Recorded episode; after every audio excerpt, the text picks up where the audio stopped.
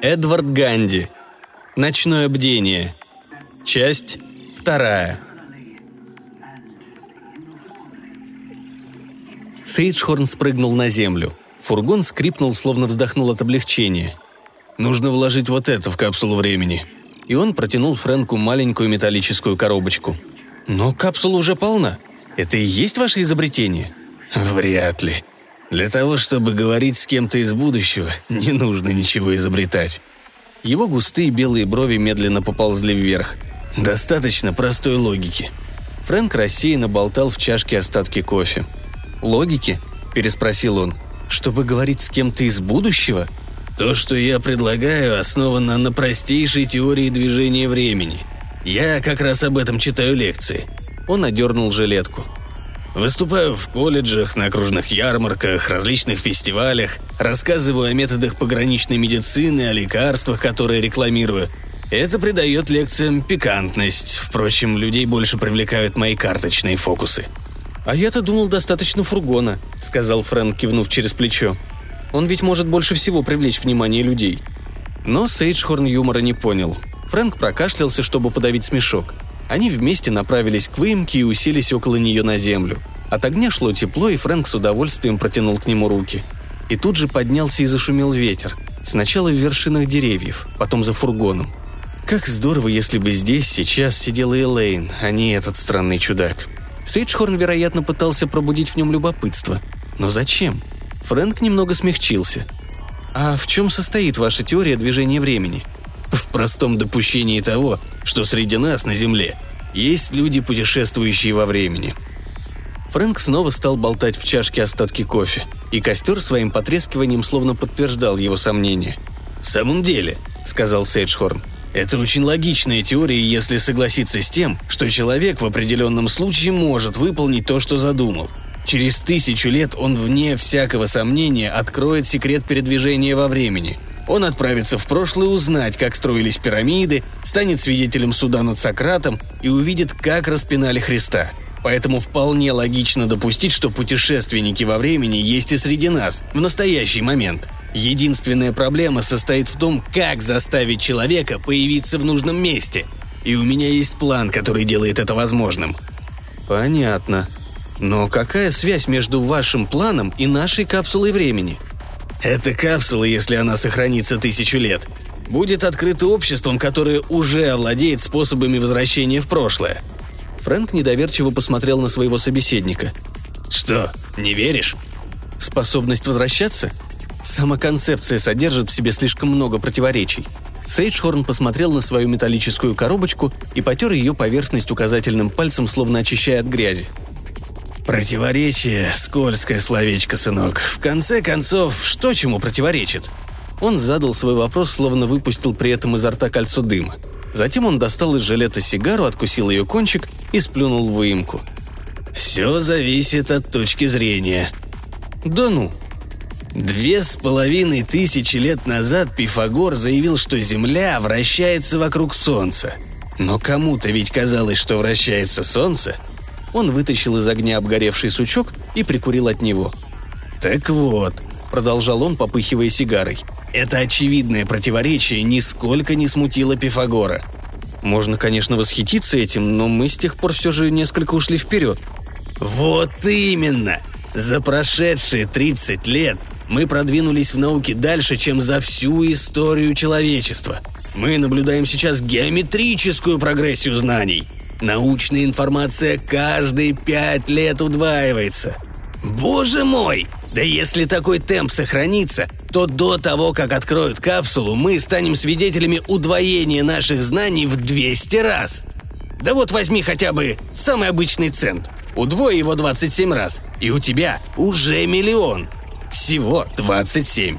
А представь себе, что случится после удвоения наших знаний в 200 раз. Можешь ли ты без колебаний сказать, что путешествие во времени никогда не осуществится?» «Ладно», — ответил Фрэнк, слишком уставший для упрямого топтания на ресталище словесных ухищрений. Он начал понимать, что старика ему не переспорить. Сейджхорн может и сумасшедший, но теорию свою он защищает умело. «Что там у вас в коробке?» Сейджхорн хмыкнул и потер крышку, словно снимал пыль тыльной стороной ладони. «Манускрипт», — сказал он. «Манускрипт с чрезвычайно интересным содержанием. Написан на специальной бумаге особыми чернилами и может сохраняться не меньше, чем тысячу лет. А приманки на этот крючок я позаботился как следует». «И что же вы использовали в качестве приманки?» Чтобы заманить путешественника во времени в открытое пространство, нет ничего лучше, чем другой такой же путешественник. Точнее, человек, как бы выброшенный на берег и ожидающий спасения. Конечно, при проведении исследований в этом временном измерении несколько несчастных будет потеряно.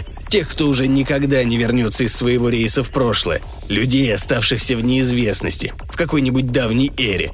Как, скажем, Амели Экхард. Я думаю, нечто подобное вполне можно предположить. По закону Мерфи. Точно. И представь себе, что ты один из таких путешественников, приземлившийся в 20 веке. Как еще послать в будущее сигнал о твоем отчаянном положении, если не с помощью капсулы времени? В самом деле, как? Фрэнка это заинтриговало. «Одну минутку», — сказал он после некоторого раздумья. «Если я правильно понял, ваше сообщение дает описание путешественника, застрявшего в нашем столетии. Но наш язык, разве не подвергнется он за несколько грядущих столетий заметным изменениям? Доступен ли будет нашему путешественнику язык будущего, чтобы послать свой СОС? Но ведь автором манускрипта может быть не сам путешественник, а его друг, который знает, как тот сюда попал и хочет помочь ему выжить в этом примитивном столетии. К сожалению, у путешественника лихорадка, и друг беспокоится за его рассудок, боится, что тот сойдет с ума, станет опасен для окружающих. Вот он и шлет сигнал в будущее. В теории Сейджхорна была убийственная логика. В минуту слабости Фрэнк, пожалуй, мог бы воспользоваться этой логикой. Он поднял голову и взглянул на звезды. Одна из них сияла очень ярко, но он-то знал, что свет пошел от этой звезды тысячи лет назад. Да и самой звезды, скорее всего, давно уж нет. Впрочем, иной раз многого лучше и не знать, храня веру в вечность мироздания. Даже поверив в вашу теорию, я не смог бы поместить эту коробочку в капсулу. Туда ничего больше не может войти. А ты засунь как-нибудь. Или что-то вынь, а ее вложи. Вынуть? Ради какой-то незрелой теории? Я сеятель капсул времени. Я сеял их прошедшие 20 лет. И теория моя не такая уж незрелая. Фрэнк, сам не зная от чего, почувствовал разочарование. «Так значит, вам уже не впервой?» «Нет-нет, сынок, боюсь, что нет». Он нахмурился, однако тут же лицо его просветлело. «Но твоя капсула должна сохраниться, так же, как и та, которую Nottingham Corporation зарыла в 63-м. Только...» И он метнул взгляд в сторону. «Она, вероятно, никогда не будет найдена». «Значит, вы проверяете вашу теорию на протяжении последних 20 лет, и она ни разу не подтвердилась?»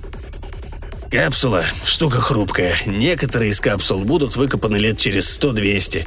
Гораздо раньше, чем наступит век путешествия во времени. Фрэнку стало жаль старого безумца. 20 лет. Интересно, много ли он за это время насеял капсул? Фрэнк не мог не хмыкнуть при мысли о будущих ученых целым коллективом почесывающих головы при этом открытии. Я бы хотел только одного – быть рядом с теми, кто откроет капсулу и найдет одно из ваших посланий – Раньше следующего века это вряд ли произойдет. Конечно, вначале они могут не поверить, так же, как и ты. Фрэнк в притворном удивлении поднял брови. Но когда они обнаружат, что вторая, третья, четвертая... Он замолк и повел рукой, словно показывая, сколько их было. Когда они увидят, что почти каждая из этих продолговатых капсул, захороненных в 20 столетии, содержит в себе одно и то же послание, им будет о чем задуматься. И вы, конечно, на это рассчитываете. Сейджхорн уверенно кивнул. «Точно. Это такая тайна, из которой возникают легенды и мифы. Если мои капсулы времени не сохранятся несколько столетий, то уж одна-две удивительные легенды наверняка сохранятся». Выдумка была слишком хороша, чтобы Фрэнк так вот сразу мог от нее отказаться. В ней присутствовали неотразимая логика и определенная глубина. И вдруг до Фрэнка дошло, что его собеседник обладает столь же необузданным воображением, как и его собственное – это же его друг по несчастью. Не станет ли и он сам лет через 30 таким же точно стариком, безнадежным мечтателем, одержимым всякими невероятными идеями? Он машинально взял у Сейджхорна коробочку и в задумчивости начал ее вертеть и пытаться открыть. «Она запечатана», — сказал Сейджхорн. «Почему?» «Меры предосторожности. Манускрипт помещен в вакуум». «Да ну!» Фрэнк снова повертел коробочку в руках. На ней, как на новом садовом инвентаре, был тонкий масляный слой. Фрэнк положил коробочку на землю. «Интересно бы прочесть, что там у вас написано». «Самое существенное в манускрипте – время и местонахождение. Подробное описание сбитого с толку путешественника во времени, оставшегося в нашем столетии – как бы то ни было, я обещаю доставить моего друга в точный день и час в определенное место, где у него будет шанс на спасение. Точное время и место. Учти это. Поэтому, когда сообщение будет получено, некоторые путешественники окажутся в кабачке Рейвен-Хилл. В кабачке? Ну да, там я как раз буду в пять пополудни через неделю, если считать с пятницы. В послании я описал свои приметы, и если мой план сработает, некоторые настоящие путешественники смогут там со мной встретиться. И вы таким образом докажете, что они существуют. Точно. Фрэнк поднес чашку с остатками кофе к губам и взглянул на Сейджхорна. Пока что он пожертвовал своими наблюдениями ради подтверждения теории. Теория выдержала, а вот как интересно сам старик. Трудно сказать определенно. В лице его и голосе что-то изменилось. А может, у него просто воображение разыгралось? Впрочем, иногда лучше не знать, в чем суть фокуса. Но вопросы продолжали возникать. Кто этот старик? Откуда он? Чудак он или гений? Внешность еще ни о чем не говорит. У него острый ум, в тупик его не загонишь. Фрэнк чуть выждал и резко спросил. «Зачем?» «Что зачем?» «Зачем вы потратили 20 лет?» И вдруг его осенило. К чему весь этот долгий разговор, если они так и не нашли общего языка. Эта мысль на мгновение оглушила его. Неужели реальность обогнала в конечном счете его воображение? Неужели он упустил что-то важное? Это ему нужно было знать наверняка. «Ладно, мистер Сэджхорн», — сказал Фрэнк Кашлянув. «Вы меня уговорили». Сейджхорн улыбнулся, потрепал по холке собаку и поднял свою чашку, будто хотел произнести тост. «У меня возникла одна мысль», — сказал Фрэнк, подавляя смущение и присоединяясь к тосту. Он отпил кофе и поставил чашку рядом с огнем. Не знаю, как я об этом раньше не подумал. «О чем?» Закинув руки за голову и опершись спиной на рюкзак, Фрэнк смотрел на мерцающие звезды. Время отшлифовало их, и они весело блестели в темноте. Некоторые даже подмигивали ему. Допустим, действительно был такой путешественник, застрявший в этом столетии. Допустим также, что капсула времени – единственная для него возможность послать сообщение в будущее. И тут возникает вопрос. Он обернулся к Сейджхарну. Каким образом этому несчастному удастся убедить кого-либо вложить послание в капсулу? Сейджхорн пожал плечами, но от Фрэнка не укрылся лукавый огонек, блеснувший в его глазах. «Да уж верно найдет какой-нибудь способ», — хитро прищурившись, сказал он.